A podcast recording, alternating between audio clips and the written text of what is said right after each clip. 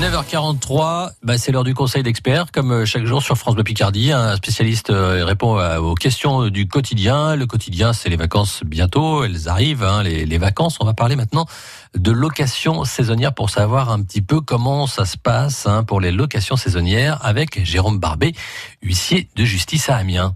Ah oui, donc il y a deux types de locations saisonnières. Les locations de vacances, c'est celle que tout le monde connaît. Euh, c'est justement le, le plaisir de préparer, de, quand on prépare les vacances, mmh. c'est justement de trouver une location.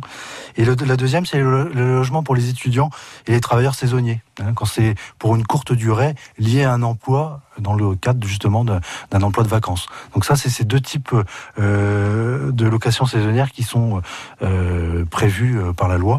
Et, euh, et euh, la loi justement donne une définition précise de cette location saisonnière.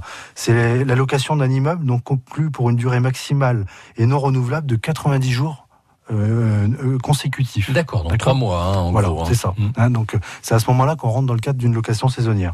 Et euh, il faut savoir qu'il y a certaines dispositions euh, légales qui sont prévues justement dans le cadre de ces locations saisonnières. Et euh, il faut les connaître parce ouais. que c'est important. Et à partir du moment où on déroge à ces règles, mmh.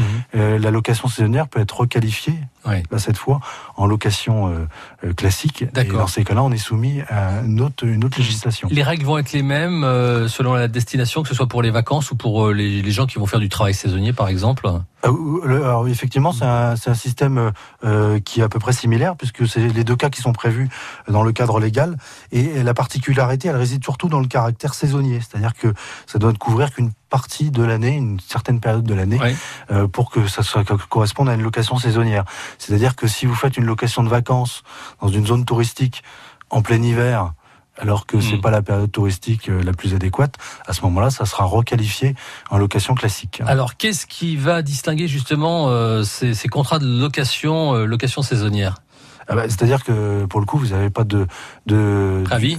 Alors déjà, vous n'avez pas de durée minimum, ouais. hein, hormis euh, la durée de la location saisonnière, mais il n'y a pas de, vous savez, une, euh, une certaine rigueur sur la, la durée du contrat mm-hmm. et sur euh, effectivement le. Oui, la, ce ne sera pas un bail de trois ans. C'est pas c'est un bail clair. de trois ans et on est effectivement moins engagé. Les deux parties ouais. sont moins engagées par cette location saisonnière.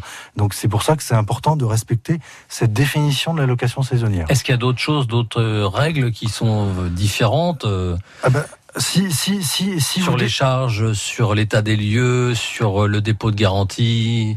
Alors, euh, ça, c'est, c'est, c'est contractuel. Donc, euh, si effectivement, euh, dans la location saisonnière, il prévoit certaines dispositions, elles doivent être respectées, puisque c'est la relation contractuelle mmh. entre les parties qui, euh, qui fera office de loi entre les parties. Donc, chacun choisit euh, de mettre ce qu'il veut dans son contrat. Bah, disons qu'il faut en quand respectant même que ça, les règles. En, en, en respectant le caractère éphémère de la location. Vous ne pouvez pas demander des obligations liées à un bail de, de trois ans ou de six ans ou de neuf ans pour une location de quatre-vingt-dix jours maximum.